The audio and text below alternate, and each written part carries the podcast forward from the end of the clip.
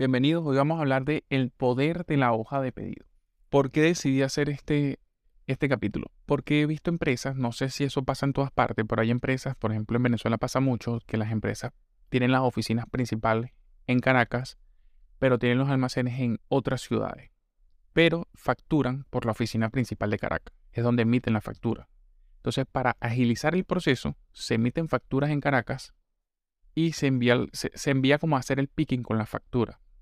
O sea, como para saltarse el paso de lo que es la hoja de pedido por un tema tal vez de disponibilidad del, del personal o del sistema apropiado dentro del almacén, no se usa esta herramienta. Entonces, la hoja de pedido, como todos sabemos, la hoja de pedido es un, eh, formato sencillo que tiene la ubicación, el código, la descripción y la cantidad solicitada por el cliente. En, esta, en este caso, se, eh, la hoja de pedido normalmente deriva de la orden de compra que es cargada por el vendedor en el, en, el sistema, según lo que le solicitó el cliente. Pero la hoja de pedido tiene algunas funciones adicionales que sirven para mucho, porque ¿qué pasa? La hoja de pedido, eh, eh, a diferencia de tal vez de una nota de entrega o tal vez del documento que va a ser entregado al cliente, la hoja de pedido te permite que tú puedas tomar notas sobre la hoja de pedido. Tal vez tienes un producto que tiene mala la ubicación y lo más práctico es que en la dinámica de, recoger el pedido, dependiendo también de cuál es el sistema de picking que estás utilizando. Si es un picking de pedido por pedido, es muy apropiado que se puedan tomar notas eh, en la, directamente en la hoja de pedido, ya que cuando la persona eh, va a realizar la carga de la prefactura, pueda tomar en consideración esas observaciones. Tal vez tienes un producto que está, tiene la, ubicación errada, entonces eso vas acumulando ese, esas observaciones y tomas un día en específico para realizar, qué sé yo, la corrección de las ubicaciones en el sistema. La hoja de pedido también te permite algo muy importante. La hoja de pedido te permite no atar al inventario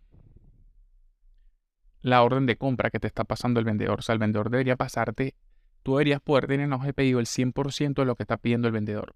Y luego las diferencias van a ser sinceradas al momento que tú cargas la prefactura por qué es importante esto y por qué me parece que subiría mucho los niveles de muchísimos almacenes si trabajan con la hoja de pedido de forma adecuada. Porque si tienes una diferencia de inventario, eh, vamos a suponer que tienes un artículo en cero y tú atas el documento que sea, bien sea la hoja de pedido o bien sea la factura o la nota de entrega al inventario, cuando tú lo cargues, si ese artículo tiene stop en cero, el inventario te va a decir eso no hay y no lo vas a montar. Y ese inventario se va a quedar ahí hasta que alguien lo cuente o hasta que venga un conteo físico. Sin embargo, si tú usas la hoja de pedido, él te la va a colocar quieras o no. Y cuando vayas a cargar la prefactura, te va a decir, mira, es que esto no hay. Ok, pero ya tú lo tienes en la hoja. O sea, quiere decir que lo que tienes en la hoja de pedido que te trajo el separador de pedido, el piqueador, como lo quieran llamar, es lo que realmente hay en físico.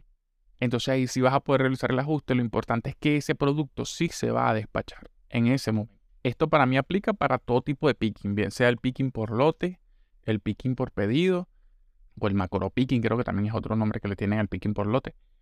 Luego de que valides si realmente no tenías eso en, tu inventario teórico pero si lo tenías en el inventario físico cuando fuiste a hacer el picking, entonces puedes considerar meter ese artículo en tu conteo cíclico si es que tienes conteo cíclico o si no tienes un conteo cíclico, abrir una, una brecha para hacer un conteo de ese artículo y verificar por qué no estaba en el inventario. Y es importante también determinar que los artículos que no están en el inventario normalmente los vendedores no, hacen negociación con artículos que no tienen esto porque ellos piensan que no hay, que no ha llegado a la reposición de ese artículo. Así que bueno, el no tener inventario es un tema mucho más grave, pero aquí estamos hablando de la hoja de pedido. La hoja de pedido te va a permitir corregir, vas a poder verificar toda eh, la información que tienes en el sistema del artículo. O sea, el número de lote, el código del producto, la presentación, el empaque, la existencia, la ubicación. Por eso creo que es tan importante la hoja de pedido.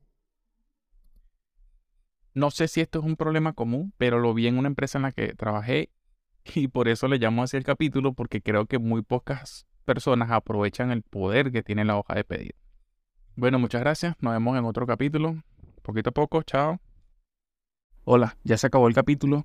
Espero que te haya parecido interesante o al menos te haya aportado algo. Como puedes observar en este podcast, mi nombre es Héctor Tovar y tengo experiencia en todo lo que es el área de almacenamiento, logística en general, específicamente en almacenamiento de inventario. Actualmente me encuentro buscando empleo, vivo en Caracas, Venezuela. Voy a dejar en la descripción mi enlace de LinkedIn por si estás interesado en un perfil como el mío o si me puedes recomendar.